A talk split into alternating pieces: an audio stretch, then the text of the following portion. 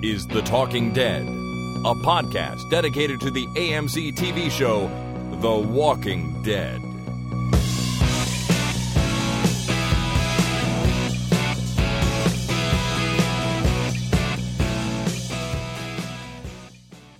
Hello, everybody. My name is Chris, And my name is Jason. and this is The Talking Dead number 369, recorded on Monday, March 26th, 2018.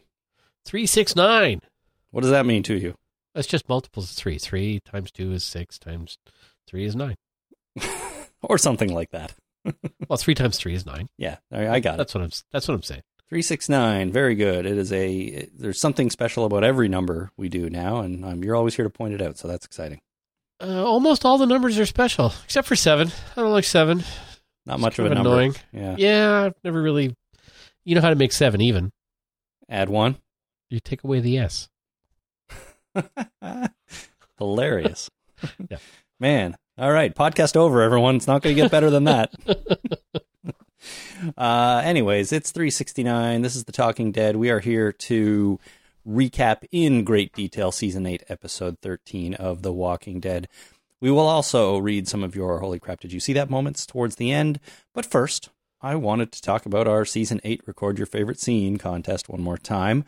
This is the contest we run each season where we ask our listeners, that would be you, to pick a scene from any season of The Walking Dead and record it with your family, with your friends, or by yourself, and then send it in. At the end of the season, Jason and I will listen to them all, debate furiously about our favorite, ultimately choose one, and then send the winner a big fancy prize pack full of good stuff. Man, I hope this year's discussion on the winner doesn't you know devolve into the slap fight that it usually does. I know I don't really need to be involved in another, in another slap fight. Yeah, we got to take our glasses off as soon as we sit down, just because it might. Right. You know, because yeah, you don't want to get into a slap fight with glasses. So No. we sit down, take our glasses off, we put on uh, smocks because we don't want to get blood all over our shirts. right? Sit down across a card table from one another with a an old school tape deck in the middle, and then I press Yep. play, and we listen and debate and slap a little bit, and Yeah. then it happens all over again when we listen to the next one. Yeah, this year hopefully is better. I hope so. I hope it goes better. Anyways, ultimately we come to a decision, and you guys win a fantastic prize, or the winner wins a fantastic prize. Uh, and I'm going to tell you all a secret again right now, everyone. For some reason, season eight this year we've received a lot less entries than we have in the past, and um, I don't know why that is exactly. Maybe, uh, well, I don't know. Maybe people aren't just feeling as inspired. However, if you do get an entry in, based on the numbers, your chances of taking home the prize are better than usual. That's all I'm saying. So get those entries in. If you want to get an entry in, send it to talkingdeadpodcast at gmail.com. You have until about a week after season eight wraps up, which is about a month from now. So you still have some time, but don't dilly dally. Get it in now. And then I can play it on the show. And uh, you'll be very excited, as will I. Super. Okay, let's uh, move on into our recap of The Walking Dead, Season 8, Episode 13. Do not send us astray. Hi, I would like to adopt a dog, but whatever you do, do not send us astray. All right, thank you very much, Daniel in Worcester, England, and Jim in Delaware. Who who doesn't want a stray dog? He does not want a stray dog. I don't really know how that has anything to do with the title of the episode, but I, I thought it was a public service announcement that we should make and help him out. Don't send him astray. Yeah, a mutt is fine as long as it's not a stray. Correct. Correct. Thank you to you guys for doing those title reads. If you want to hear yourself do a title read, again, just uh, read the title, record the title of next week's episode, and fire off an email to us with the audio, and we'll play it here on the podcast if we can. All right, Jason, let's get started. The cold open this week involves Morgan. He is standing in the forest staring at a pickup truck. He turns around and he sees the recently deceased Gavin, or I think we might as well call him Ghost Gavin. Ghost Gavin is out. That's a good term. Well, unless you have a better name for him. Uh, not really there, Gavin. Not really. Maybe, maybe Ghostin? Go something like that. Gav Gav Ghost and I don't know. anyway, Ghost Gavin's fine. All right, not really there, Gavin. it's pretty funny too. Uh, and Ghost Gavin says to Morgan, "You know what it is. You were supposed to." And Morgan yells "No" a few times, then swings at him with his stick. But of course, he's not really there, so Morgan is fighting an apparition. Yeah. And Gavin's got his own stick. You'll notice. He does have his own stick. He's wearing a white shirt. It's covered in blood, and he's kind of got the hole in the neck still. So, Yep. this is representation of Gavin as he looked when he was killed. Although I don't think he was wearing a white shirt. But you know what? Blood on a white shirt is much more striking than on a dark blue shirt, for example. Yeah, and that's why people wear white shirts in TV and movies so that they can get blood on them. Right, right, right, right. Of course. Yeah. And you always know. You never mistake the fact that there's might be blood on someone if they have a white shirt. Yeah, that's my wife's theory. Yeah, it's good. White a good- shirt getting blood on it for sure. It's a good theory. Either your own or somebody else's, but Yeah. definitely blood. Um, what do you think Gavin, Ghost Gavin, meant when he said you were supposed to? Who knows? Yeah, I must. Morgan's Have, off, obviously insane. Because it's one thing to see someone recently that uh, you, well, he didn't really, he didn't kill him, but obviously he's on his conscience. Mhm. So it's one thing to see them. It's another thing to actually try and attack them. yeah, you're right. I mean, uh, Gavin was sort of yelling at him, and Morgan couldn't take it anymore, so he wanted him to go away, I guess. And he I mean, we that all hear voices. We all see things of people that have recently died coming back to tell you stuff. Uh, you know, a la Hamlet with his dad coming back and telling him uh, to kill his wife's new husband, that kind of thing. Sure, happens to uh, everybody, right? Yeah, that always happens. But uh, at least, you know, I personally know enough not to attack that apparition. Because Right. it's not real. I know it's not real, Sure, right? Yeah, but, But, Morgan uh, is a little bit insane, and he just wanted Ghost Gavin to leave him alone, so he swung at him. So, Ghost Gavin, I'm not sure what he meant. No, It I, might not mean anything, right? I I must admit, I'm not really sure either. And of course, Ghost Gavin shows up again later in the episode. Uh, not really a lot of additional information is provided, so um, let's let's see what people think and maybe talk about that on our feedback episode later this week a little bit. Sure, because sure. I'm not quite sure what Ghost Gavin was meaning. Anyways, after Morgan tries to attack him, he suddenly hears a cor- a car horn, not a corn, as a- it as it were. not a corn horn or something, a car horn. and he goes then to honk his horn, and this triggers the rest of the checkpoints to honk, alerting the hilltop that it's on, as Jerry says. We we follow the trail back to the hilltop, and Jerry's on the wall, and he says it's on. So, Rick honking the horn last week, it was. I think we are. We can safely say now that it was to alert the other lookouts and create the trail of horn honking to get back to Hilltop. So we can also safely assume that Rick obviously failed in his duty to start that horn chain honking. He did. So this, but this must be the same horn chain that we saw Rick not perform in last week's episode. So are they just lucky that, you know, Rick skipped a horn and the horn behind him could hear the horn in front of him? Uh, well, I don't know if well Rick would have started the chain, right? So somebody else spotted them, Ah, but uh, how much time had passed between Rick spotting them or and not honking the horn, and the next person in the horn chain uh, spotting them? Right. So, um, so the end result would have been that the the saviors were just closer to Hilltop Yeah. when the horn started. So if we can surmise that Rick took what half an hour to go into the basement with uh, with Negan, and all that shit took place, Mm-hmm. uh, and then the next horn, so they lost a half. Uh, the hilltop lost a half an hour of warning. Um, no, they didn't lose a half an hour because um, they lost whatever time it would have taken the saviors to drive from Rick's checkpoint to the next one if they were just driving straight normally.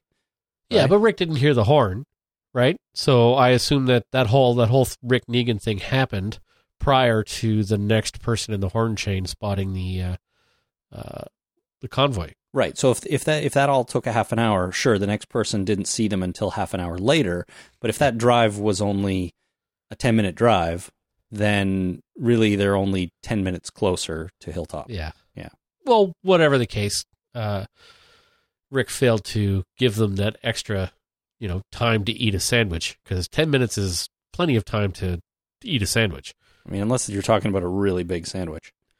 Well, yeah, I guess it depends on the size of the sandwich, but generally, you know, a homemade sandwich, bologna sandwich, I'm thinking, you know, bologna, course you are. cheese with some mustard.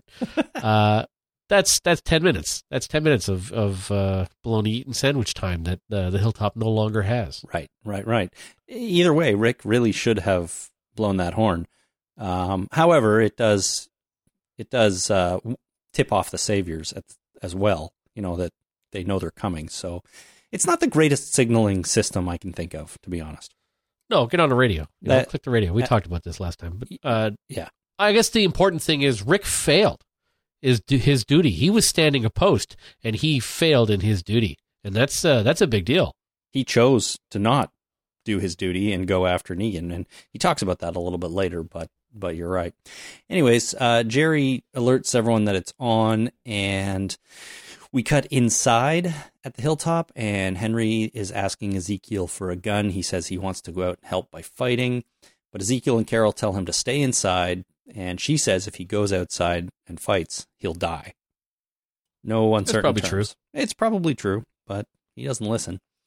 Um, we go into the hilltop medical trailer, and Siddiq comes in with a stack of blankets. He puts them down, and we are introduced to Dr. Dana, who gives him a hard time about not having enough knowledge to really help out. And after a bit of, you know, grumpiness on her part, Siddiq stands up for himself and says, Stop asking me what I've done and start telling me what to do. Yeah. He really uh, he lets her have it, which is nice. It is nice. I think she was being really kind of bitchy towards him and for no reason because sure she may not really know what his qualifications are, but he can easily explain that and he does and he's there to help. And god, you got to think like any help at all is valuable help. Yeah. Do you know any anatomy? Are you afraid afraid of blood? If the answer is yes and no, then you you know come on board. Yeah, do something. You can you can be helpful here for sure. Um, but after he stands up for himself, she finally sort of starts respecting him, and I think she hands him a uh, what do you call that? Like a flak vest or one of those vests that the kingdom people wear. It's a bulletproof vest. It's a uh, not bulletproof because they're all bullet res- you know resistant. But Yeah. it's bas- it's not a flak jacket because those are like big heavy coats that you wear in a plane uh, when they throw flak at planes during World War II. This is uh, you know bullet resistant vest. It may actually just be like hockey shoulder pads or something like that.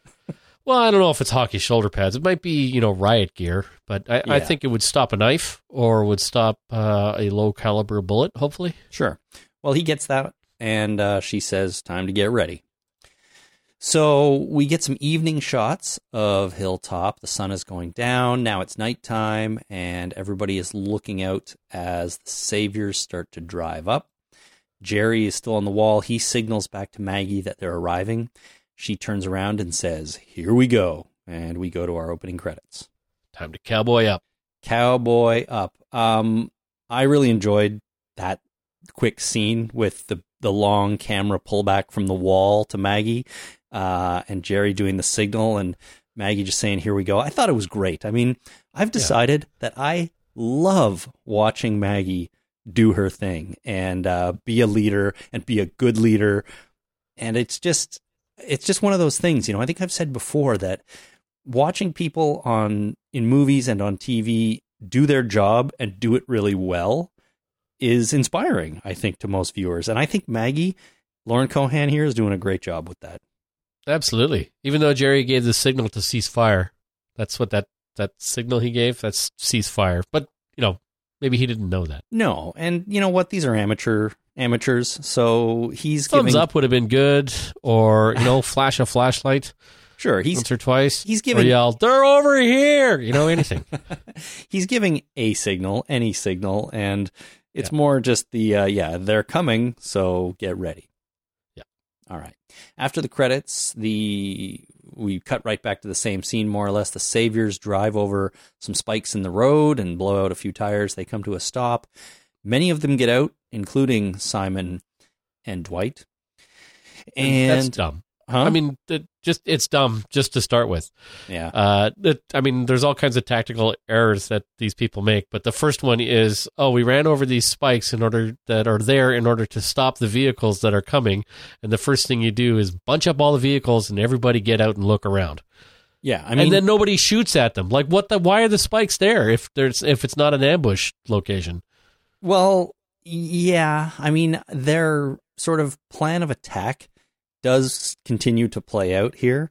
And I guess the spikes were just to prevent too many of the vehicles from being able to drive right in and or ram the gates. Right? If you disable Yeah. the front vehicle, the road's not very wide. No, the road's not very wide, but anyway, it just it seemed kind of odd. It was I think it's bad tactics on both sides in the, uh, equally in this uh, in this thing. So it's uh, in this situation. So I think nobody's gaining an advantage here. No, but I do think Hilltop has a plan, whereas the Saviors seem like they just were going to drive up and knock politely. Like, I didn't get the feeling that Simon really had a plan here other than to approach and attack. And that doesn't seem like enough detail to me. Whereas at least No. the Hilltop people put down the spikes, and then as the scene plays out, we see that they do have a little bit more of a plan. Yeah. So they That's spent, true. they spent some time thinking about it.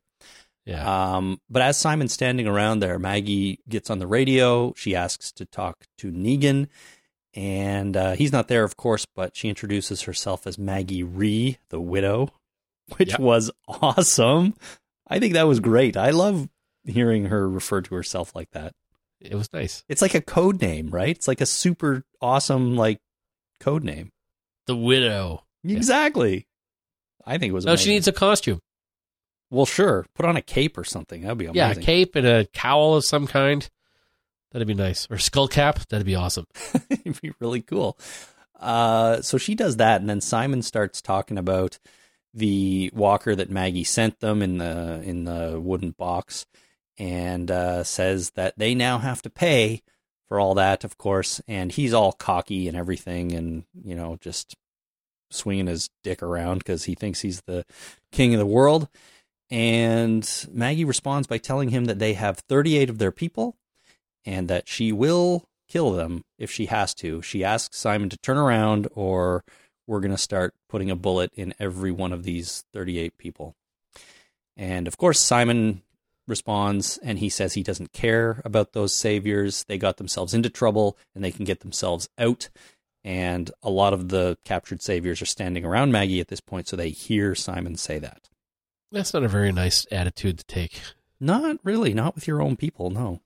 It's it's not very inspiring for the people that are captured, and it's absolutely not inspiring for the people that aren't yet captured that are around you. It's like, well, this guy's just gonna fuck us over at any chance that he can get. Why would I follow him into into battle? Well, that's a really good point too. I mean, I, I was thinking about how this affects the the people who are captured, but you're right. The people standing around him that are supposed to join this attack must be all thinking, um, yeah, I'm not so sure I want to follow this guy into battle anymore because if this doesn't go well, he's not going to give a crap about us. Yeah. Huh. Simon, Simon, he's I think he's fallen down a notch a little bit. He has a little bit, and he's going to fall down another couple of notches by the end of this episode. But uh, it's not looking good for our hero Simon. no, no, it really isn't. Um, Maybe he's not much of a leader. Maybe he's a good uh, lieutenant and able to, you know, as the tip of the sword to carry out uh, the will of someone else. Maybe he's fucking fantastic. But as the man in charge, maybe he's not the tar- sharpest tool in the shed, no, you may be the on to shiniest apple on the tree. he you may be onto something there. I think he might not be. He's he's really good at being a, a yes man, a second in charge, uh, but maybe not top to- top on the totem pole. Uh, Simon reminds his people that he's with that they are here to do away with all these people and basically kill them all. And Dwight says that this isn't what Negan would want, but oh, and he warns Simon that Negan can still be out there, and you know Simon might not want to face Negan if he does come back after they do this, go through with this killing plan. Yep. Sure, make him more nervous. That'll work. Yeah, that'll work. But I mean, Dwight in a way is trying to talk him out of doing it, right? Not that he, I don't think he really thinks he can, but And at this point, it's not like they could just turn around either, because that would look weird. But uh, Yeah. I mean, I think Dwight basically is trying to say this isn't the right thing to do. Uh, but just then, Daryl comes riding up from a side street, uh, shooting a weapon mounted on his motorcycle, which, is awesome. He's got like a this little pintle mount on the on his handlebars. That was excellent. I thought it was great too. Um, realistic, maybe, maybe not, but looked really cool. And I didn't expect it. Like it came out of nowhere, and I Yeah. was very excited. It was cool. That would that would be something that Captain America would do. In fact, we might have even seen that because he rides a motorcycle, right, in the Avengers movies. He does, yeah, and he has the shield, and I think he, he shoots a gun. Right, he's one of the only Avengers that actually has a weapon. Uh, but Yeah. yeah, he this might entirely be something he would have he would have done. So this was Daryl's Captain America moment. That's right. It was pretty cool. Only without the shield yeah, yeah, without or the, the super strength. He's got that long hair, which Captain America does not have.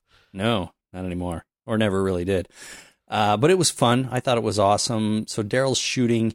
Daryl makes it through the gate. They open the gate for him to drive in. He makes it through the gate. The Saviors drive in to try to follow him, but somebody inside Hilltop drives a school bus across the entrance, and the Saviors crash their truck right into it.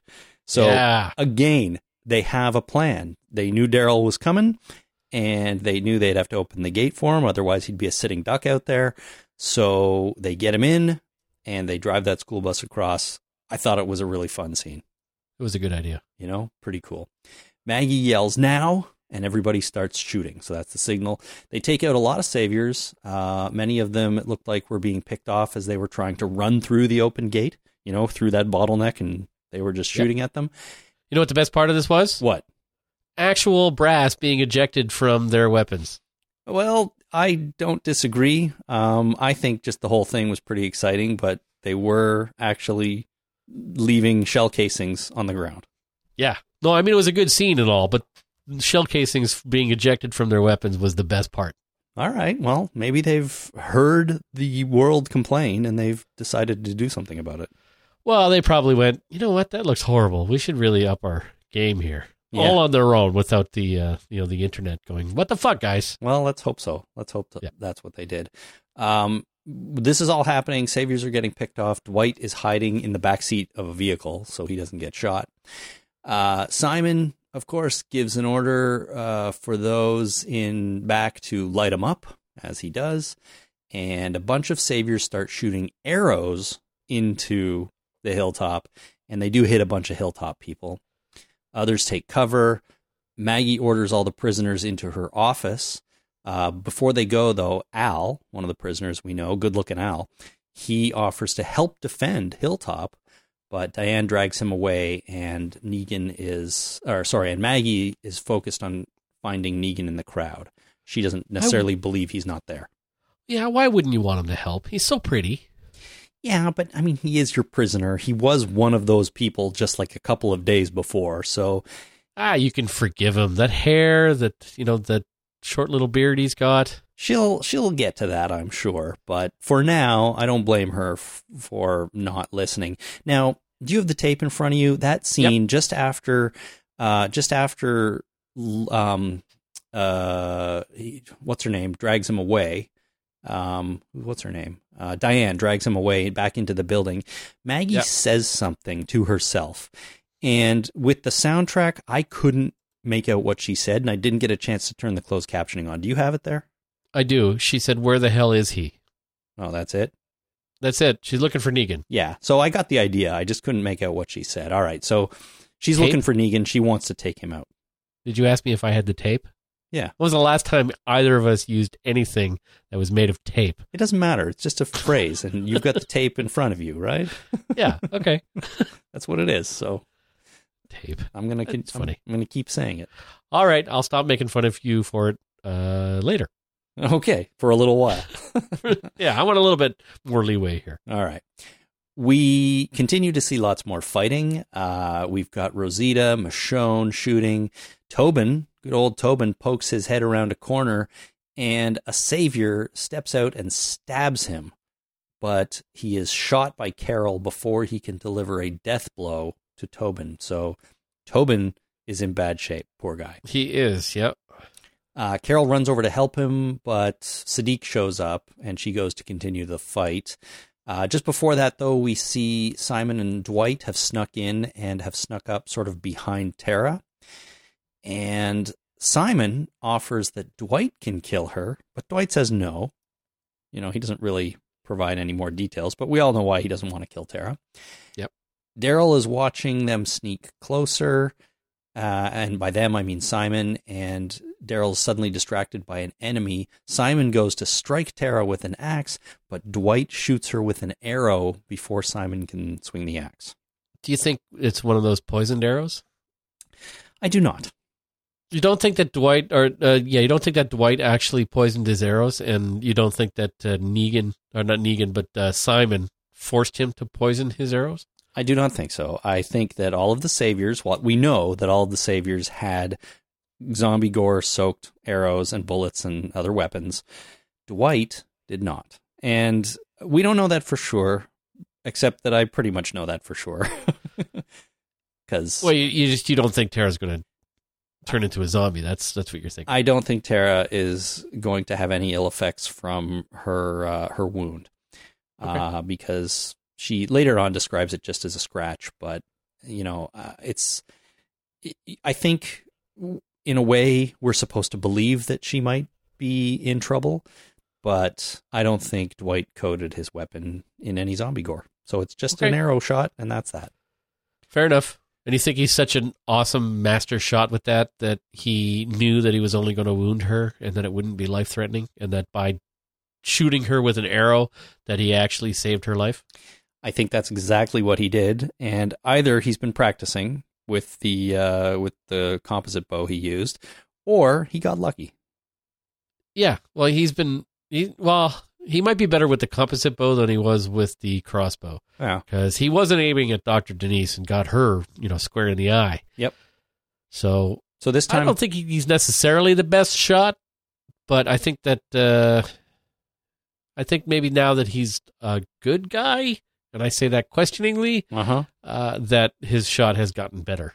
It it may have, uh, but I think he he took a chance. I mean, if he'd let Simon hit her with the axe, she'd be dead 100 percent guaranteed. He took the shot, and on the you know on the off chance that he might not kill her, and uh, maybe he was aiming for Simon and hit Tara. If he yeah, was, that's the only other explanation I have is that uh, why wouldn't he? Wouldn't he? Sorry, I have a cold and I'm all stuffed up. Why would he not aim at Simon's head? Because Simon's right there, and he could have made that shot easily. Uh, so, I think he probably should have been aiming at Simon's head, Mhm. and maybe he was, and missed completely, and hit Tara, yeah. and hit Tara. So, I mean, ultimately, he sort of achieved what he was trying to do, unless he was trying to kill Simon. But that's a good point, actually. I mean, this attack is at night. Dwight is sneaking around with Simon, uh, basically with nobody else around most of the time. It wouldn't have been that hard for him Yeah. to take out Simon right then and there. But Uh, the other side is using bows and arrows too. yeah, yeah, you know? exactly. So it would have been a plausible explanation. it would have. Oh, he got an arrow to the head. Shit. yeah, damn. Too bad we lost our new leader. Yeah. Uh, but you know what? You can't question that kind of thing as a TV show. They it's just it's Oh, yeah, not the way it right. works. Before this scene ends, though, uh, Daryl tries to shoot at them, but he misses. And Daryl can see someone help Tara, but Michonne shows up and she says that Maggie gave the signal it's time to go. He hesitates for a second because he wants to help Tara, but then he goes with Michonne. We get some more explosions, some more shooting, and there's a lot of shooting out of car headlights. And suddenly, it's really quiet, and all the shooting has stopped, and it feels like there's nobody around. Uh, Simon peeks his head out from behind the school bus. I guess he was taking cover there. And in the dark, him and the group of surviving saviors start approaching the building. He he seems to think, yeah, hold on, hold on, hold on. All right. He he seems to think that they've retreated or something or are hiding. Uh, so he sends one small team with Arat around one side, one small team with Gary around the other side. He says to surround the place. Simon is whistling as as they walk toward the front door of the house, and all of a sudden, a whole bunch of car lights come back on, and Hilltop people open fire on them from all of the windows, and it looks like the cars.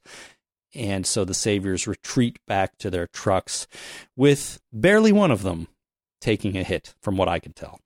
Yeah, and they were so clumped up. It just it drove me crazy. They came around. The, first of all, oh, it's all eerily quiet. They must have left. Let's walk out slowly. Like, come on, morons! They're obviously dr- drawing you in. Yeah, Uh, and here you are coming out from behind the bus in a huge clump that you could have thrown like a fifty pound rock off the wall or something and hit five or six of them. Yeah, Right? I'm with you. I mean, I I at least give them credit for Simon, you know, sending groups around both sides. I mean, that's kind of his way of saying let's spread out and cover this place. But the rest of them, number 1, they just walk out from behind cover straight up to the front door, which, you know, and, and the shootings only stopped moments ago. So it's not like they could have been that far away. And you're right, in a big group. I mean, one grenade, which I guess they don't have, or any kind of explosive, and that whole group is done. You know? Yeah. So I do think this was kind of dumb, and it bothered me too. And let's all assault the walled fortress all through like everybody will all go through the door that they opened for us. Well, that seems like a wonderful idea. I mean, they didn't really have any other option for Well, they had like 14 other options. Well, they don't have any other gate, any other door to go through, right? yeah. Well if you're going to assault a walled fortress have a plan that doesn't involve the enemy opening up the gate and going you know attack us through this particular Yep. door please Yeah, I, I agree with that, but that's what I mean. I don't think Simon had a plan here. He, I feel like his plan was to drive up and talk them into surrendering or something stupid like that, and then murdering them all. But I just, I just don't feel like it. There was anything to it other than that. And for whatever reason, he got lucky, and they opened the door for them. Yeah. Um, Wow. I don't see. I, if somebody opened the door for me that I was assaulting, like the, uh, if I was assaulting a fortress and they opened the door for me, I wouldn't consider that. Hey, lucky they opened the door for me. I'd be like, you know what? They probably have some kind of plan Yeah. for me going through that door. So I'm not sure I'd want to. they're probably ready for this. They're ready for us. So maybe we should have thought this through a little bit more. But back to this scene, you know, the the gate opening thing, fine. I I could deal with it because Daryl was out there and they would have had to open the gate for him, but this just seems dumb. Like I mean, I guess you can't really have them just stay undercover cuz, you know, that's not exciting to watch, but it just seems so stupid. At least if they'd spread out a little bit more, it would have made more Yeah. sense. A little bit. They're, yeah, they're also in the midst of an ambush. Like they should know that. Yeah. right? So you don't sneak out of an ambush. You just run and try and break their lines. Run Don't as fast as you can. sit there. Don't go slow. Don't send small teams to go go slow and quiet, as Simon tells them. Uh, just run. Everybody run Yep. and go someplace and fuck some shit up. Uh, well, they turn around and start heading back towards the gate, but of course, just then Rick and uh, whoever he's with shows up, and they fire at them. And Rick just moves through that place, killing saviors left and right, and he almost kills Siddiq, who is still out there tending to Mister Tobin. And then he gives some shit. He says, "Stay down." And then he gives, yeah, he's like, "Stay down! I almost like, killed you- you." He was down. Like what? What? What more do you want? Well, I guess he was just reminding him, I suppose. Uh, Morgan, he came back with Rick by this time, I guess, and Morgan kills a guy and then sees Ghost Gavin again. Hmm. That's about it. The Saviors, they make it to their truck, one of the remaining trucks, and drive away. Maggie and Rick kind of run out the gate after them as they do that, shooting as they go. And she says that she wanted all of them dead, including Negan. And Rick tells her that Negan wasn't there, and he reveals that he tried to kill Negan but didn't. Yeah. So I let Negan go Well, earlier. he tried. He said, I tried to kill him, and I had to, but I didn't. Didn't really let him go. He just failed to detain him or kill him. Yeah, and failed to properly stand his post. He just uh, all around failed. Oh, Rick, Rick, Rick, Rick. Too poor Rick. You're right. And that's Maggie's uh, Maggie's going to fire him. I think she might. fire him. She, you're not allowed to do anything anymore. Yeah. You know, go raise pigs somewhere. Well, that might be what Rick wants to do soon. Uh, we finally go to a commercial break, and that basically is it for the Savior's assault on the hilltop. When we come back, there are walkers outside hilltop walls, and inside they're cleaning the place up, and it's it seems like maybe getting ready to go, think, thinking they may actually have to flee at some point. And we get a scene with Daryl talking with Tara, and this is where she reveals that her injury is just a scratch. But they talk about Dwight and why he's different now than, uh, or why Dwight is different than Tara was when she was with the governor. So we kind of got this conversation, which is something a lot of people had been wondering. You know, why she can't forgive Dwight for wanting to switch sides when she basically switched sides from the governor's side of things. Yeah. So I'm glad we got that. But Tara genuinely now believes that Dwight is on their side, Daryl doesn't seem to agree, and he still wants to kill Dwight, and he thinks that Dwight is basically back with the Saviors. He's flip flopping all over the place. Uh, well, yeah, I can see the two sides of the argument. I'm on I'm on Team Tara in this particular case. I mean, don't Yep. forgive him, but uh, you know, he did prove himself a bit. He did, but he also, but Daryl also witnessed him shoot Tara. So Daryl doesn't know what to believe, right? He doesn't realize that Dwight actually saved Tara by shooting her with the arrow, and he'll find that out, and then, you know, Dwight will have double redeemed himself by this point. So I think Daryl will come around. Okay, good. Right. But uh, but do you think they're going to be best friends and they're going to trade vests and things? I think eventually, if this show continues on, which it seems to, and Daryl and Dwight both survive, I think eventually Dwight will just be a member of the group, and there will be no question about his allegiance, and he'll just be another another team member. Right. And Daryl and Dwight will go on motorcycle rides together. They will. They'll, like you said, swap vests, and they'll give each other crossbow lessons, and Oh yeah. you know, Master class. probably haircuts.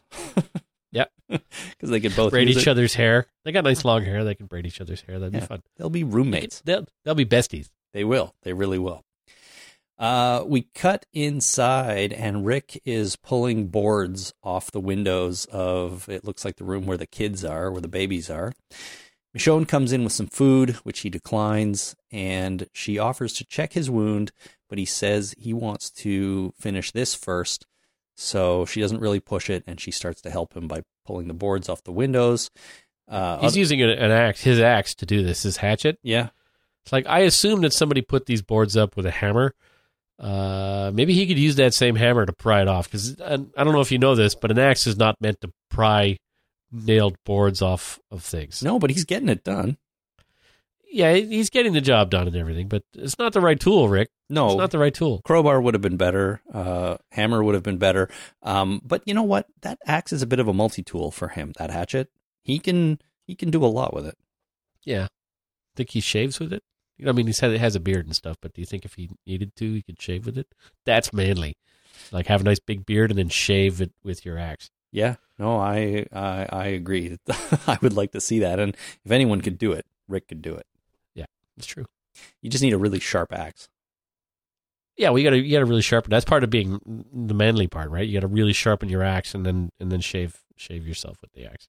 Absolutely. And if you can shave your back with your axe, you're even more impressed. Or I'm even more impressed. Yeah, I would be too. All right. Uh, what's going on? So Rick explains to Michonne why he went after Negan. He basically says he saw him at the back of the convoy and he had to try to take him out. So, like you said last week, you know, Rick finally wants to kill Negan. He actually wants to do it, and that's what compelled him to try and take him out of that convoy. Yeah. and that's what he's That's, saying. that's good. I applaud his motivations. Yeah, totally. Outside, Jerry is digging some graves. Maggie and then Laura come up with Al, uh, Savior Al, and she says they can, to Al, they can bury their people outside the gates. And he's just glad that she sees them as people, which is nice. Uh, Laura then tells Maggie that she's a good leader and uh, because she saved the community, but Maggie's not really so sure. She says that she only saved the prisoners because Negan is still in play, and she re- reveals that she used them to lure Negan here. Um, and she, her only regret is that he didn't show up and that he's not in the pile of bodies, she says. Yeah. That's So- nice that she didn't want to actually kill 38 people, No, but unarmed, tied up people. that's true. But she is using them to lure one there who she really does want to kill. Yeah, but is that really that bad? That's not that bad. Considering She's not. It's not like she's using them as human shields, or she did. She tried to, but she can't. Uh, no, she can't. Uh, and you're right. I don't think it's that bad. You know, considering all of the factors and circumstances here, she wants Negan. I mean, Negan bashed her husband's brains out. She wants to It's get. true. She wants him to die for that. True. I remember that. So do I. Uh, bashed his eyeball out. Really. Um, Yeah. We go inside again. Carol is tending to Tobin, who's in bed recovering. She apologizes for leaving him before, and they talk a little bit about their relationship and why Carol left. She says she was trying to live a life of peace, basically, but she couldn't when she found out that there was going to be more fighting. And he wants to know if she's going to leave again when this is all over. So she basically says that this fight will never end, and all we're trying to do is get by to tomorrow and then the next day and so on. And as she's talking, we see shots of Al outside digging graves. We see Jesus finally locking Yeah. up locking up the saviors again. And finally we see little Henry coming across an assault rifle inside, which he picks up and takes. Yeah, you really have to uh, secure your weapons because if you leave assault rifles lying around, kids are going to pick them up. It's a really, really bad idea to leave your assault rifles lying around, especially when you have a kid like Henry hanging out who's just dying for a weapon. Yeah, that's just it's just bad. You know, you you have to uh, improper firearm handling drives me nuts. Yeah, I know, and you're you're trained in it, Yeah. right? So uh, he takes the gun. We go to a commercial, and when we come back, uh, I guess we're led to believe it's the next day or later in the day, and Rick is on the steps of Hilltop, and he is reloading his gun or cleaning it or something. Siddiq comes by, offers to treat his wound, which Rick agrees to. And then Siddiq starts telling him about a prayer for the dead that he remembers from his childhood. He says it ended with the phrase, Do not send us astray after them. At which time Rick stops him and then gets up to leave. Right. So Rick's not really in into hearing this prayer right now. Now it's nighttime again. Maggie walking through the place. People are sleeping all over the the building, like in the halls, all over the foyer downstairs, just on the floors. There's just people everywhere. Yeah, I've been to that party. It's not fun. yeah, really. the eh? party gets to the point where everybody's just sleeping on the floor. You can't find a blanket to save your life. That's a shitty party. I mean, you just want to go home. I mean, I I would at that point. Yeah, Go absolutely. go home and uh, hopefully it is isn't your home because go home and crash into your own bed. I mean, there's nothing more satisfying. Yeah, and they're all lying down with candles. Like they're like have candles that they lie down with and just put down beside them while they're sleeping. That's just bad candle handling. It really is. I mean, if you're gonna mishandle your guns, at least properly handle your candles. Uh, yeah, because uh, that'll that'll start a fire. It will. It absolutely will. uh, she talks to a member of the group who I believe's name is Kurt. I think his name is Kurt, but I think this is a character we haven't really seen much before. And he says that the doctors did a good job. He also says they're lucky to have Maggie because Gregory couldn't have led them through this as well, or at all, really. Uh, so Maggie's just getting her tires pumped a little bit more here, and that's been happening a few times this episode. But I 100% agree with it. I think she's lived up to all the praise she's getting. Yeah, and Gregory's a shithead that doesn't deserve anything. 100%. This would have gone a lot differently if Gregory was still in charge. We cut over to Tobin, who is asleep but breathing rather heavily. Suddenly, he sort of gasps and seems to jolt awake, but then closes his eyes. We get a couple shots of the time. It's 2:13 a.m. And then it's 3:26 a.m. The guy in the bed beside Tobin wakes up to check on somebody else nearby and uh, realizes that I guess he's not in great shape. He's got a high fever. So he leaves to go get the doctor. But as he's leaving, zombie Tobin gets up and kills him. Very quickly and quietly. Well, he didn't have to go very far, right? The guy was standing in the doorway, and Tobin comes up behind him, bites him in the neck, and just takes him down. Yeah, ouchie. So Tobin, Tobin's dead and has turned. That's it for Mr. Tobin. That's not quite it for Tobin. Well, It will be, it will- he's yeah. you know, yeah, he's mostly not Tobin anymore. correct. Yes, he's zombie Tobin. We can call him ZT. ZT. Right.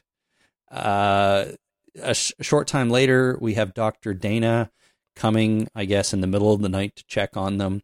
And she's attacked by ZT and killed. So Zombie Tobin has now taken out two people in a short span of time.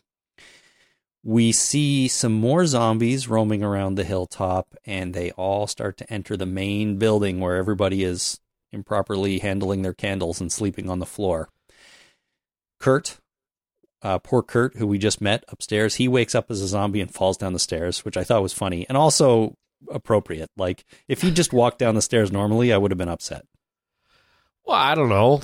He just walked up the stairs when he was alive, so he's got some residual memory. I know, but he's not nearly as coordinated. So I don't think it's necessarily that he didn't know how to walk down the stairs. I think he just tripped over his own feet and fell down.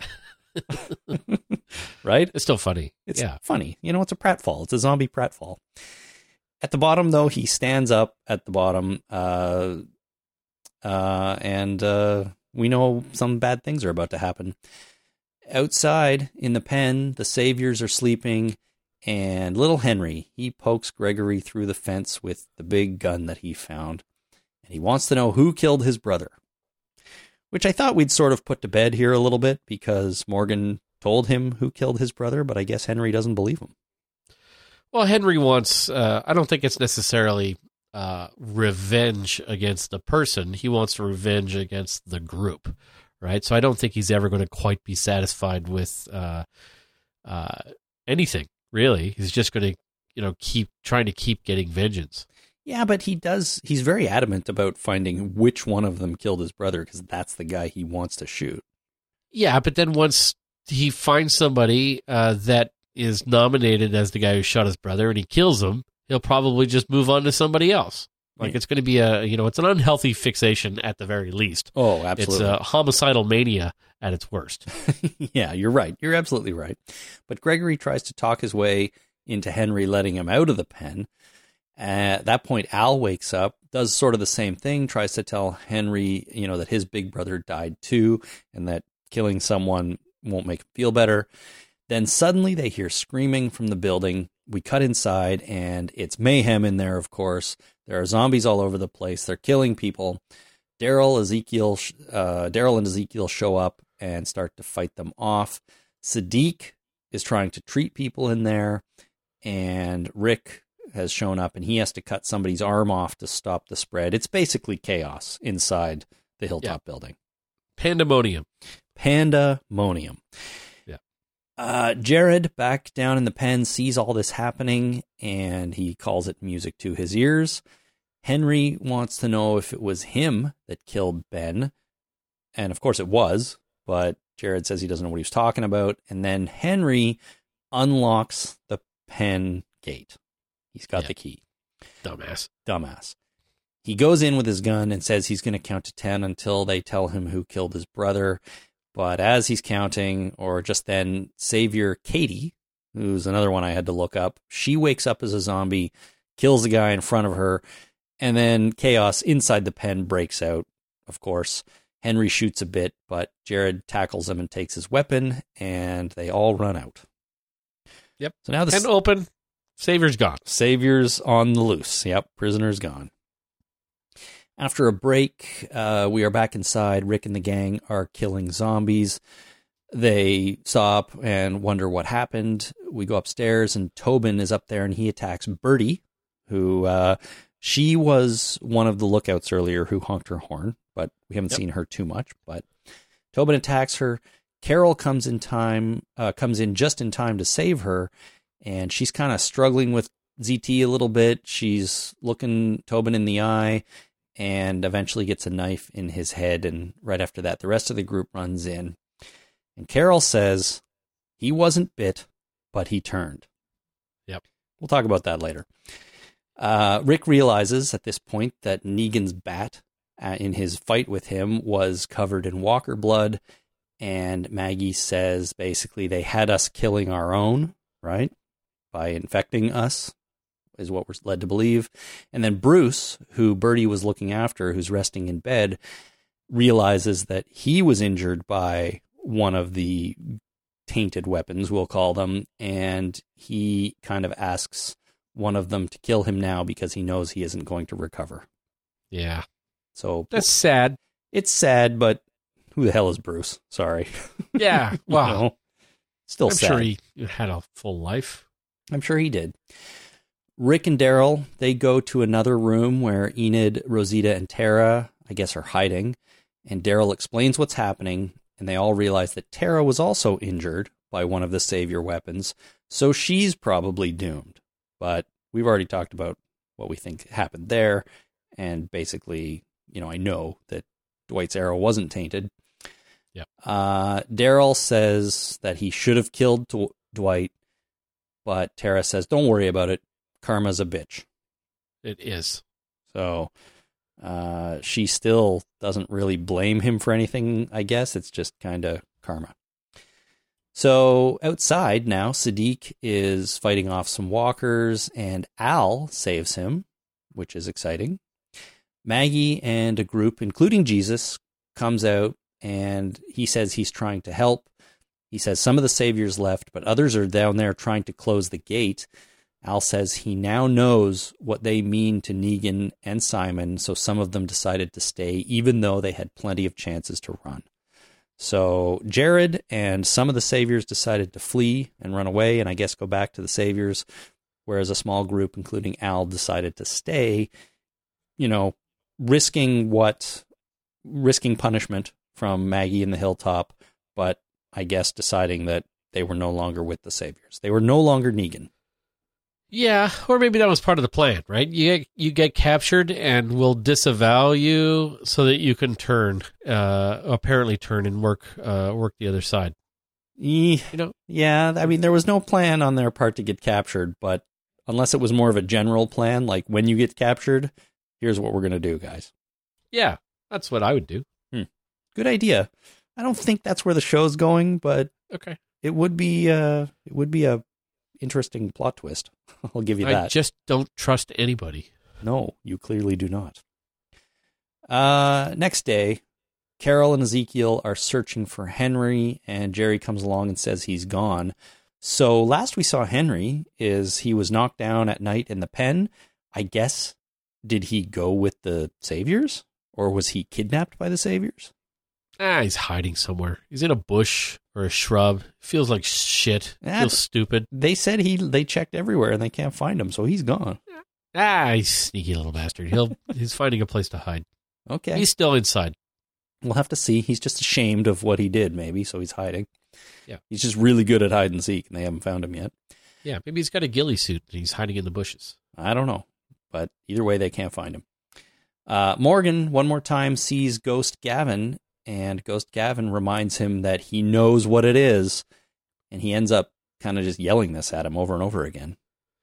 Yep. So I still. Those vo- those voices of the you know that they when they come after you, they are persistent. Oh my god, they just yell at you and yell at you and yell at you, Yeah, and precisely the shit you don't want to hear. that's that's what they're there to remind you of. Everything you don't want to hear. Yeah. God, Well, so annoying. I still don't quite understand what Gavin was getting at, uh, but I guess we'll find out. We cut to our last scene with Jesus and Jerry digging graves while Maggie and Diane look on. And something is obviously bothering Maggie, so Diane asks what it is, and she responds with the cost, being, you know, the cost of what we've gone through all these lives. Rick and Michonne are standing here too, and as Maggie says that, Rick turns, walks away. We get sort of a wider shot of the scene. The end. Yeah. So there's there's the episode. Um, I feel like the cost would have been a really good title for this episode.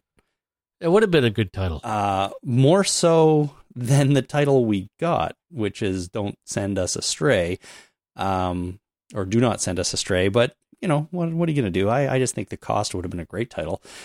Um, in terms of the episode, though, there were things in this episode that I really enjoyed, and I would call it a pretty good episode. I liked a lot of it. I thought the action scenes were all quite exciting and good, and I, in general, enjoyed the battle, enjoyed the fight for Hilltop. Uh, and as I said earlier, watching Maggie being a leader was amazing. I really enjoy that. I feel like I could watch Lauren Cohan do this all day. So I had no problems with that. Um, when she said "Here we go" at the beginning was amazing. I kind of got chills because it was so great. I loved hearing her uh, her refer to herself as the widow, and you know all that stuff was really good. But there were a few things about this episode that drove me a little bit crazy.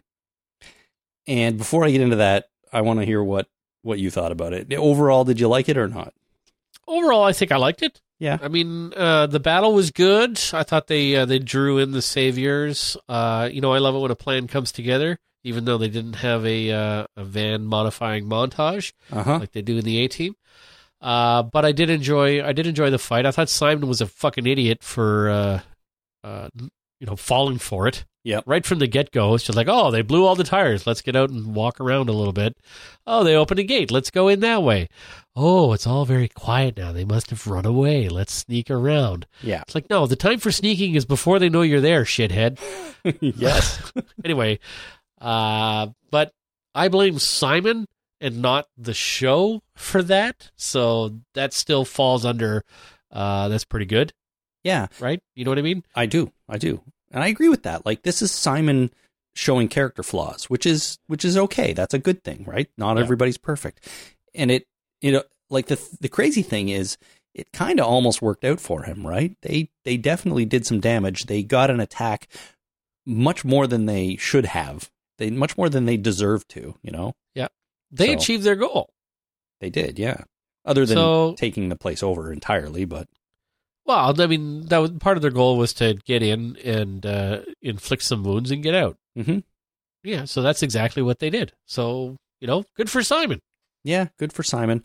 Um, the thing I don't like about that though is that they had no plan. He, the Saviors and Simon basically bumbled through whatever they were going to do, and there weren't any extreme consequences from it. You know, like yes, lots of Saviors were killed. That's good for Hilltop, uh, but Simon wasn't killed. I mean, Dwight, you know, he wasn't killed and uh, he maybe should have been if he was acting on their side or pretending to. Um, and in, the fact is, some of the saviors got away successfully. So I, I feel like the consequences for them not having a plan and just kind of doing all these stupid things weren't quite as intense as they should have been. Right. Um, which eh, I, you know, I, I, it would have been better for me if like none of them had survived, maybe except Simon, but that would have been a little bit unrealistic too. So Yeah. No, I'm uh, I'm okay with all of that. Like, yeah, I, I didn't. I can't think of anything in this episode that I'm definitely not okay with. Uh, you know, Simon being an idiot. That's fine. That's Simon's fault. mm-hmm. Uh, so everything else was uh, was pretty good, except for the fact that these tainted weapons caused some zombification. All right, so That that's what we, we have to talk address. yes, one hundred percent. So at this point, I'm basically more confused by the whole thing now, and I wish Carol had not said the line "He wasn't bit, but he turned," because it makes no frickin' sense after based on what we know from seven previous years of this show. You know, they know these characters know without a doubt that everybody who dies turns. So why is she so surprised? Couldn't Tobin have just died in his sleep? and woken up as a zombie. But she's, by saying he wasn't bit, but he turned, is implying that only people who are bit turn into zombies. Not necessarily. I so think I agree with you, but uh, that that's what she said. But that's not might it might not be exactly what she meant. Maybe what she meant was he wasn't bit. He was only injured with a survivable wound, but he turned anyway. Maybe that's the full thing she should have said. Uh, because if the wound was going to kill him, he would have turned anyway. But if the wound was a, normally a survivable wound, but it killed him and turned him, just like a bite would, then we've got a problem. Well, but it's a survivable wound, which doesn't necessarily mean he's going to survive it, right? I just Yeah. don't think she's focusing on the right thing here. I don't think that, um, like, I just don't think that they should have realized that or come to the conclusion that these people are turning because of the tainted weapons. I don't think they have enough information for that, to be honest with you. yeah, but we got to move the plot forward, right? Well, yes, we do. But the whole thing makes me wish that they had never done this stupid infected weapon. Oh. God, thing. yeah. They, that, that's a this is a dumb idea from the outset. Right. Like we know that. yeah. And that's, I guess that's the problem. But the way Carol phrased it is just like he wasn't bit and he turned. Like it's a huge surprise. And I don't understand why it couldn't have just been he had a survivable uh, wound, but he didn't survive because people die from things all the time that are survivable if they don't have the right treatment. And then he turned into a zombie and he attacked everybody. Well, these people have been living together for years, right? They probably speak in shorthand all the time, and they know what they mean. So maybe she didn't have to say that whole phrase.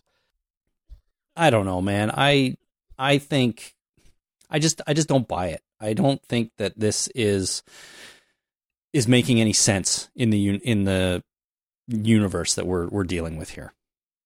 Yeah.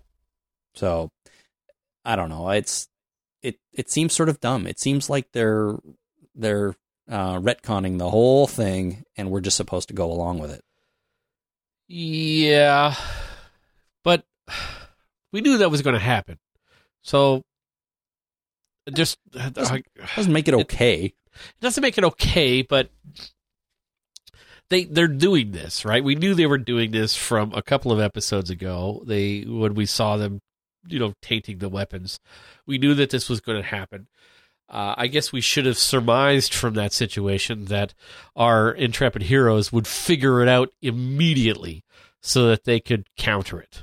Yeah, I guess. But what I need is here's what would really help me is to have someone explain to me how this re- plot revelation doesn't conflict with the rest of the information we know from the show.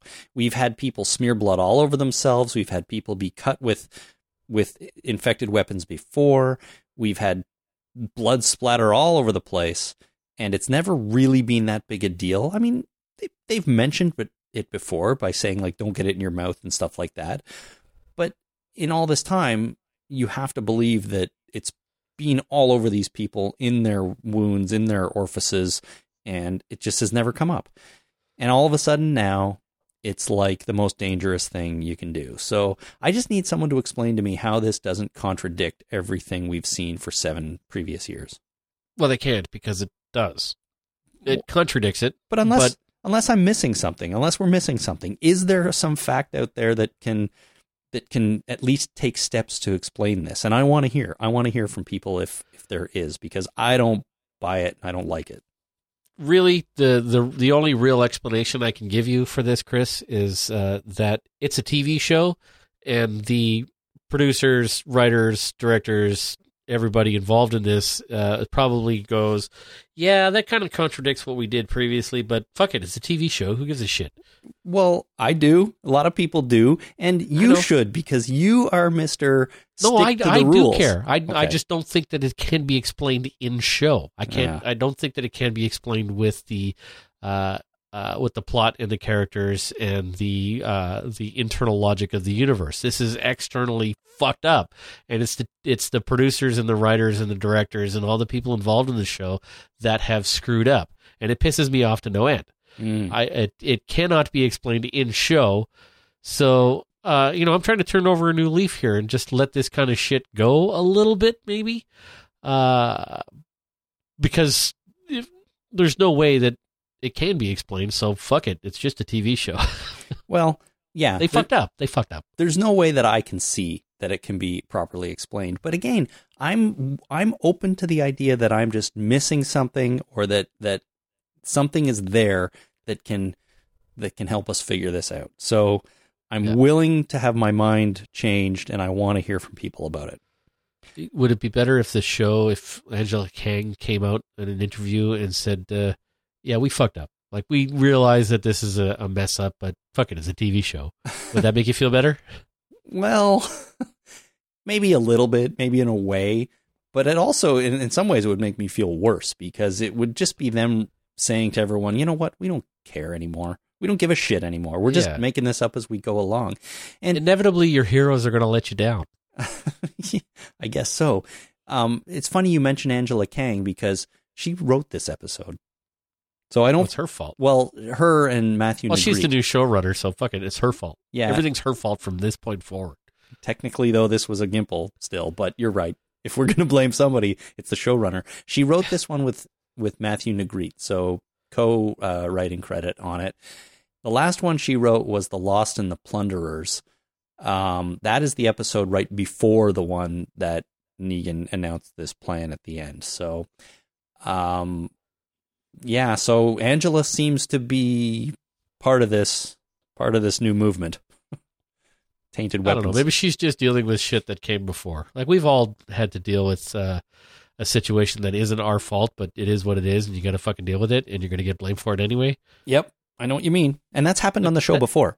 Yeah, that's pretty much your whole job, isn't it? Yours too? Is that what you're saying? No, I just mostly mostly you. Yeah, Some yeah, would no. be. It's not entirely my my whole job, but I have had those situations before. You know, you inherit an application from someone, and the client wants you to change it and make it different and do other things, and then you realize that whoever developed this thing originally was an idiot. Well, they always are. Every always are. invariably. Yeah, it could be the greatest code ever, but to you, this doesn't work at all. I can't believe this ever worked. Anyways, uh, we have three more episodes, and I don't know if Angela is involved in any of those. But oh, I was going to say that. Right, remember when um, uh, they had to sort of fix the governor storyline, right? And and so we had a new showrunner come in and do that. Uh, here, maybe Angela hasn't taken the job officially yet, so she's kind of going along with it. But maybe season nine will rewrite this ship and somehow undo all this and put us back to the the rules that we understand. Well, I don't think this is show ending.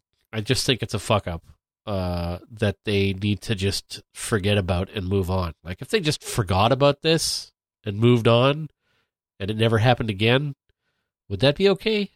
Well, I think I might prefer that. Yeah, I'm just having a hard time right now dealing with it. Right, I'll be okay. In when season by the time season nine starts, let's hope I'll be okay.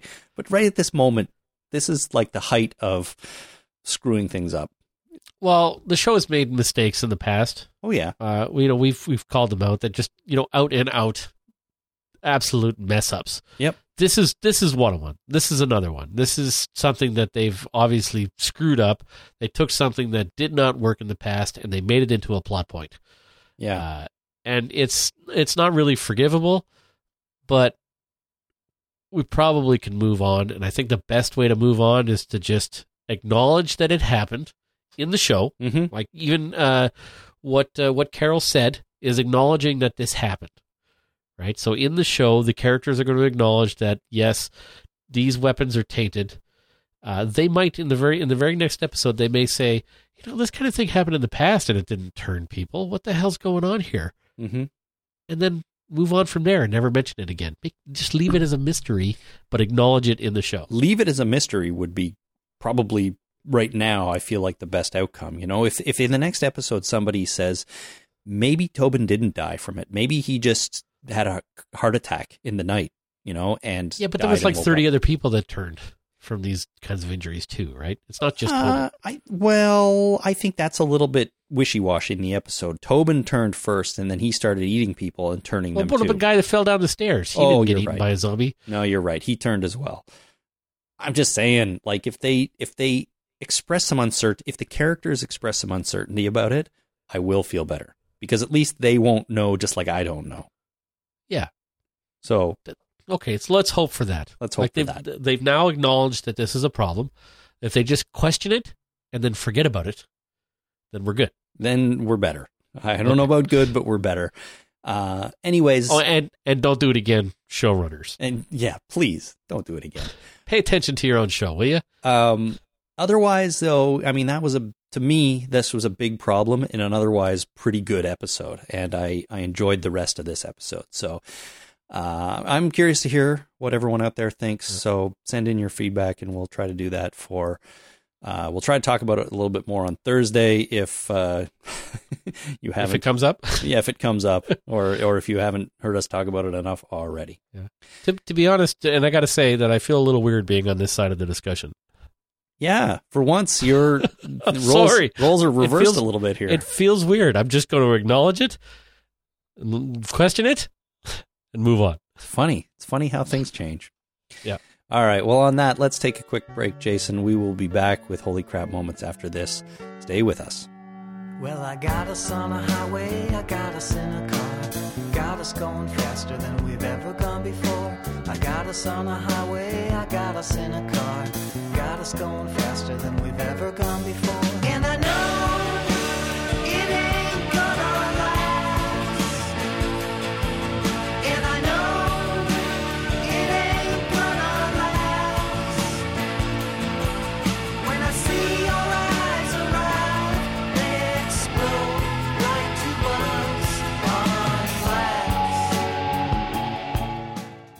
Jason, if people like what we do here and they really wanted to help out, what would be a good way to do that?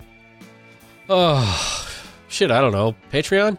You're right. Patreon. Patreon would be a great way to do that. And if people wanted to find out more about Patreon, where would they go to do that? Patreon? Also correct. But I suppose you could be a little bit more correct if you had said patreon.com slash the talking dead. Oh, yeah. That'll do it. Uh, Patreon, everyone. If you want to help out with the cost of putting on this here podcast, please visit our Patreon site at the aforementioned URL, patreon.com slash the talking dead.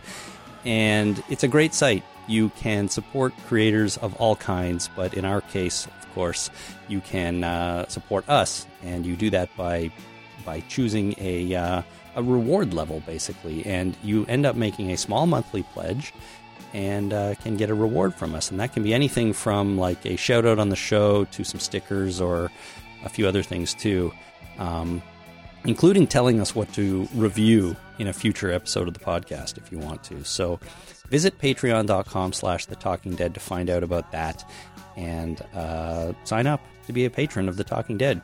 We thanks everyone. We thank everyone for all your support. That's funny.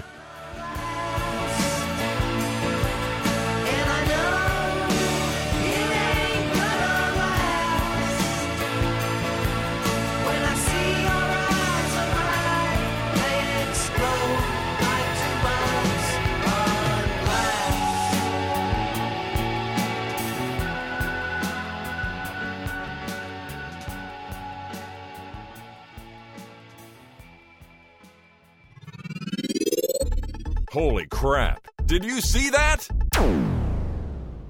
We are about to find out if indeed anyone did see that. And our first holy crap moment comes from Aaron in North Tonawanda, New York. Aaron writes, Holy crap.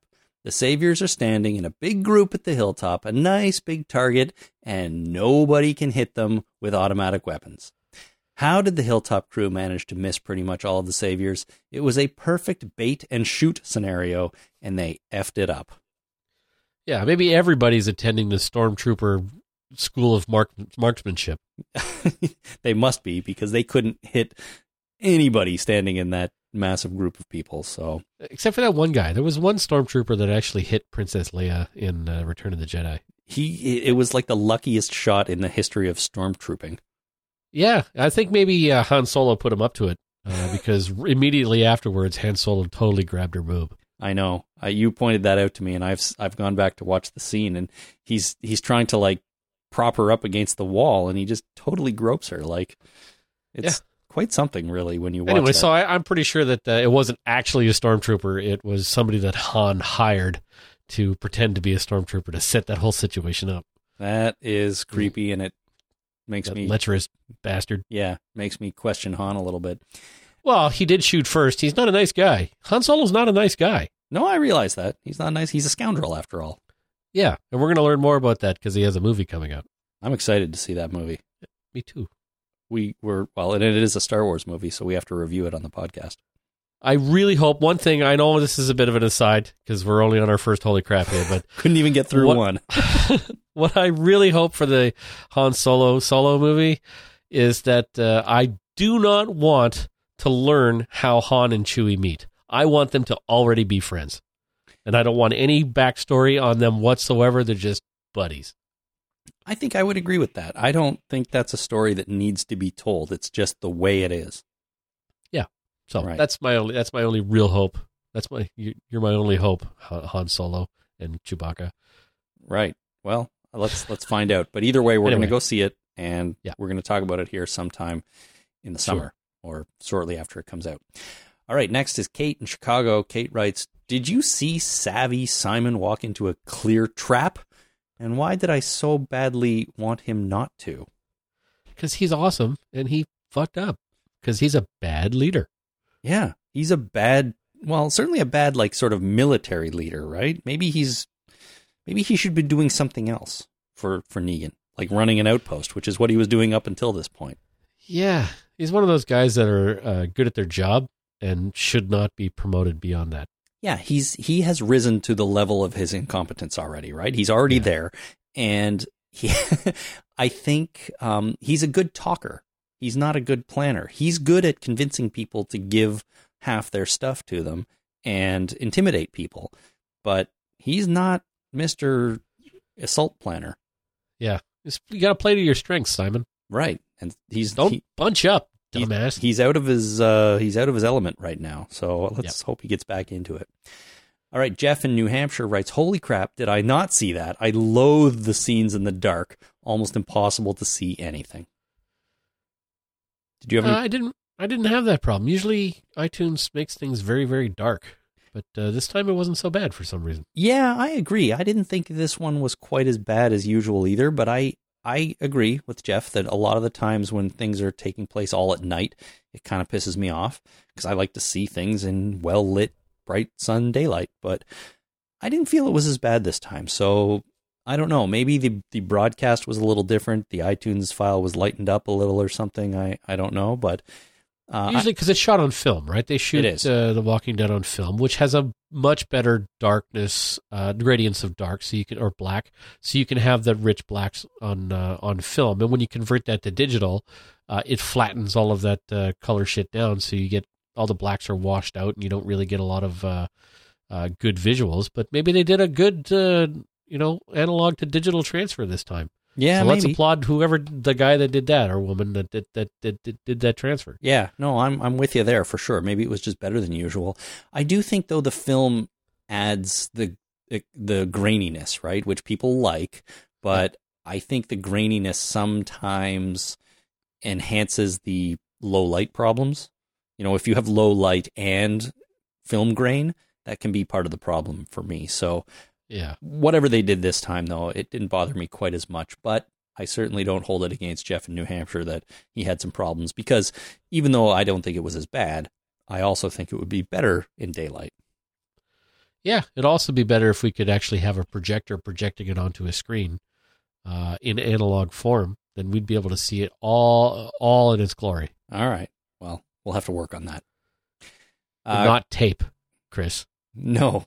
Get it on That the tape. it worse. if it was on tape, that means VHS or beta, and that would be even worse.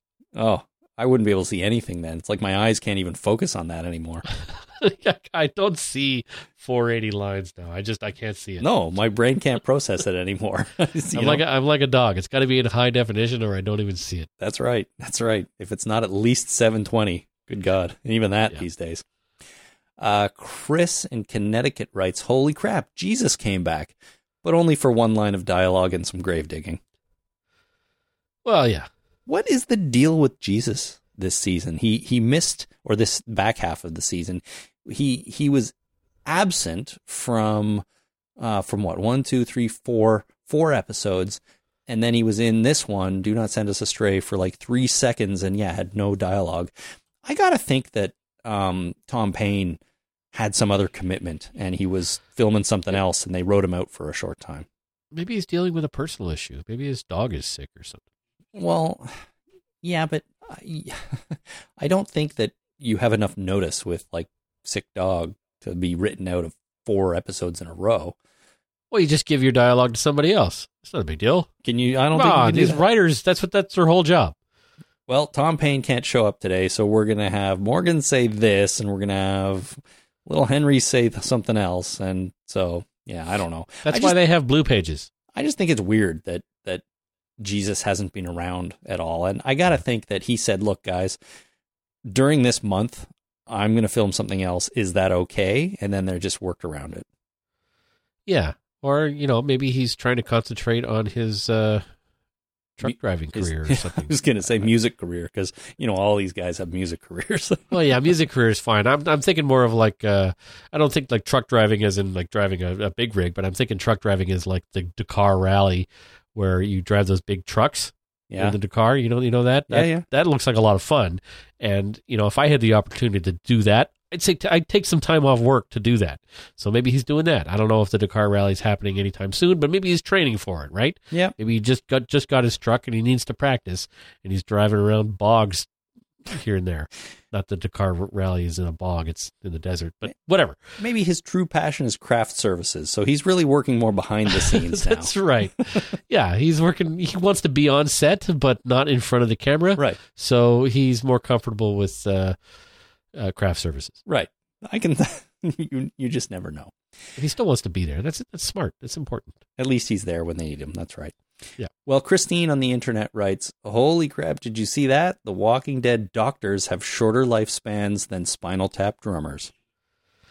Yeah, it's tough. Another doctor bites the dust this weekend, or this week, and uh, Siddiq, he's, good God, if Siddiq survives the end of season nine, it'll be a new record.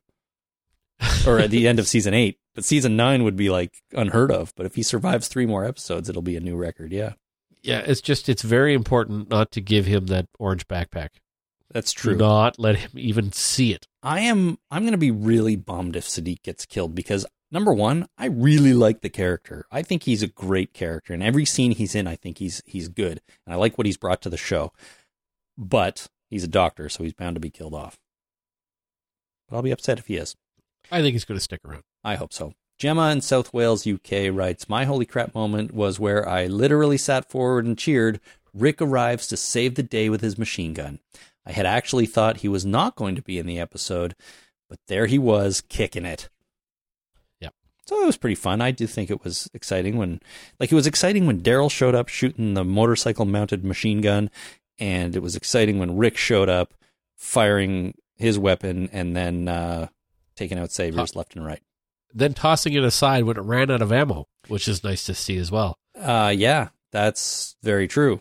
Um, I don't know if it had, you know, if it had more than thirty shots, because those clips, the magazines don't tend to hold more than that. But uh, No. I didn't count the shots, but uh, eventually it ran out of ammo, and he just tossed it aside because that's what you do when you run out of ammo. You throw your weapon on the ground. Well, Matt in Lindenwold, New Jersey, has our next holy crap moment, and he writes, "Holy crap! Does Rick throw a lot of guns away? Every time he's in a firefight, he eventually runs out of ammunition and then just throws the gun to the side. It makes sense not to carry it around empty, I guess, but his vigor in tossing it always stands out for me." Yeah, bring some extra magazines. Well, and he You know? does. Rick just throws guns away like every time. Watch, go back and watch. Every time his gun runs out of ammo, he just chucks it aside. Yeah. It's like Well, I almost want to see him like shooting, running, throwing it away, and then another gun just flies in from the side and he catches it and he starts shooting some more. that might show up on Saturday Night Live. It should. I think If that he hosts, can yeah. can you know you know people on The Walking Dead host Saturday Night Live? I haven't watched Saturday Night Live in a very long time. I don't see why not. Like Jeffrey Dean Morgan probably would do it. He And would, wouldn't he? I, I, I don't know if Andrew Lincoln would be into it. He's pretty private in his private life and stuff, or and he doesn't do a lot of this kind of thing. But I would love to see him do that. That'd be great. They could, they could do skits parodying Love Actually, Yeah, that'd be good. all kinds of Walking Dead stuff, and uh, I'm sure he could There's do. a real good chance that he does impressions too, so that's fine. I bet he does. I bet he does do good impressions. Yeah. Uh, all right. Next is Jenny in South Carolina. Jenny writes, uh, "Holy mental health epidemic.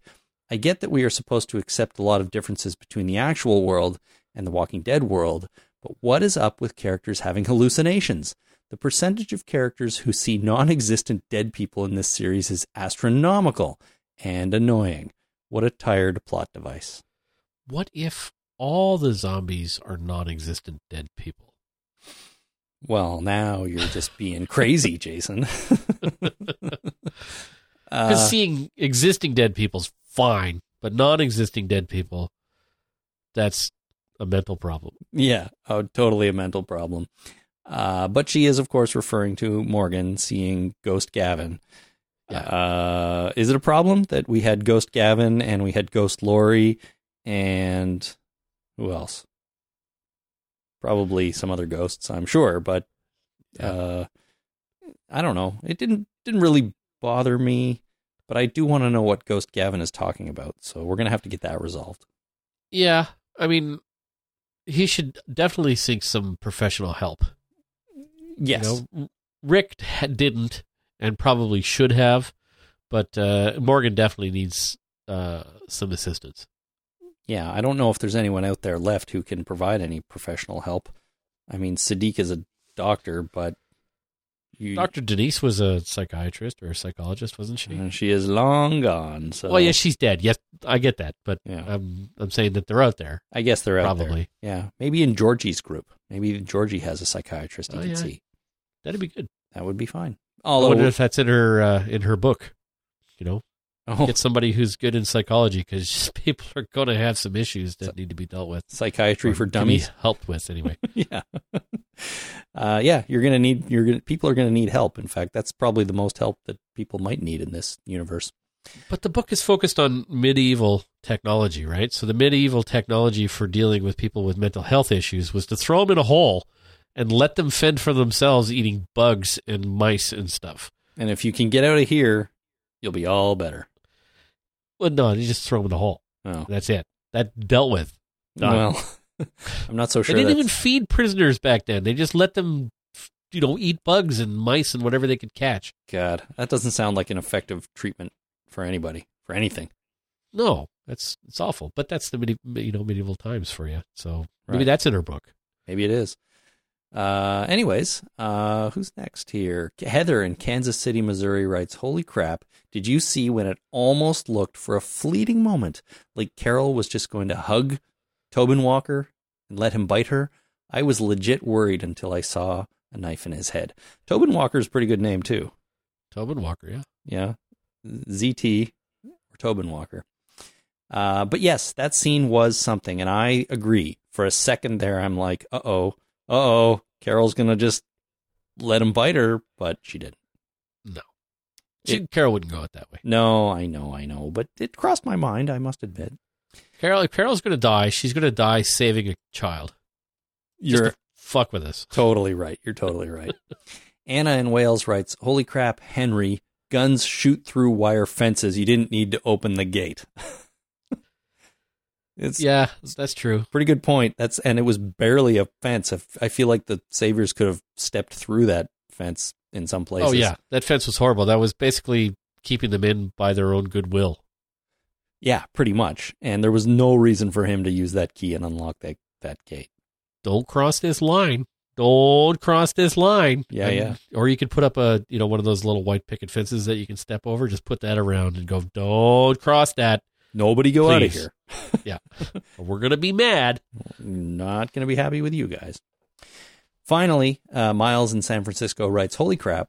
I thought when Henry grabbed that assault rifle, the show was setting him up to be a hero. When the Hilltop people started to turn, I thought for sure Henry was going to save the day. I was greatly disappointed when he reverted to annoying little kid and opened the pen of prisoners. And But- I think that's an interesting point too. Like set him up to be a hero, set him up to be the one who takes out Zombie Tobin uh, just in time. Well, he might be the hero now that he's hiding. He might uh, come out of hiding uh, and backstab Negan. Right? He might. He might be the guy that uh, that takes out Negan or takes out Simon. I think that Henry is gone with the Saviors. Um, I don't think he's hiding at Hilltop anymore.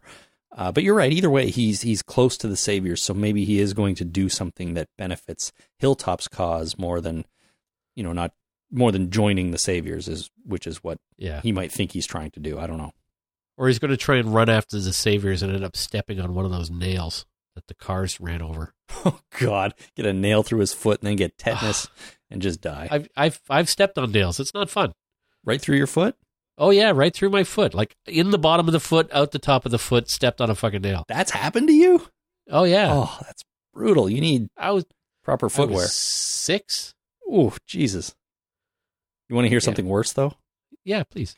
When I was a kid, smaller, younger than six, I was toddling along and I fell forward and uh, my nose caught on a piece of uh, a wire fence Yeah. and actually tore my nose, my Eek. nostril open. And uh, my mom, I don't know, I don't know the details of what happened after that really, but she reacted quickly, got me to the hospital. They fixed it up and then hired a plastic surgeon to do as clean a job as possible, like stitching the nose.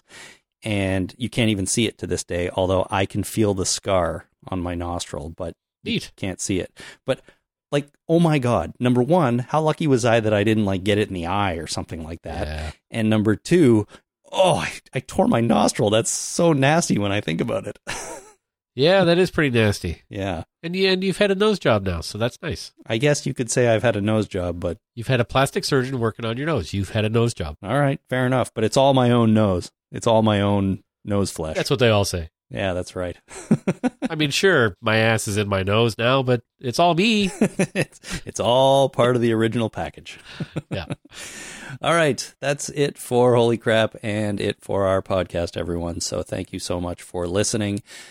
Uh, we are going to be recording on Thursday, but we're going to be doing it a little bit earlier in the day than usual. So if you want to get some feedback in, please try to get it in uh, sometime by the end of the day on Wednesday because I'm not going to have a lot of time to organize additional feedback on Thursday. So uh, send in feedback on anything you might want to talk about regard in regards to this episode, including but not limited to the whole uh, tainted weapons thing and what Carol said in this episode. Uh, we want to hear about that, plus anything else you have on your mind. So get that feedback in. And uh, Jason, if people want to send feedback in, what would be a good way to do that? Patreon. no, that's not the answer to this question, but uh, it is an it is a good answer to many other questions. Email? Email would work too. In this case, you can send email to talkingdeadpodcast at gmail.com. Visit our website and click on send voicemail at the top to record a message into your computer. Or find us on Twitter at Talking Dead or on Facebook at facebook.com slash the Talking Dead. Uh, all right. So we look forward to getting all of that. And we thank everyone greatly for listening. So until Thursday morning, everyone, my name is Chris. My name is Jason. Thanks for listening. Ciao.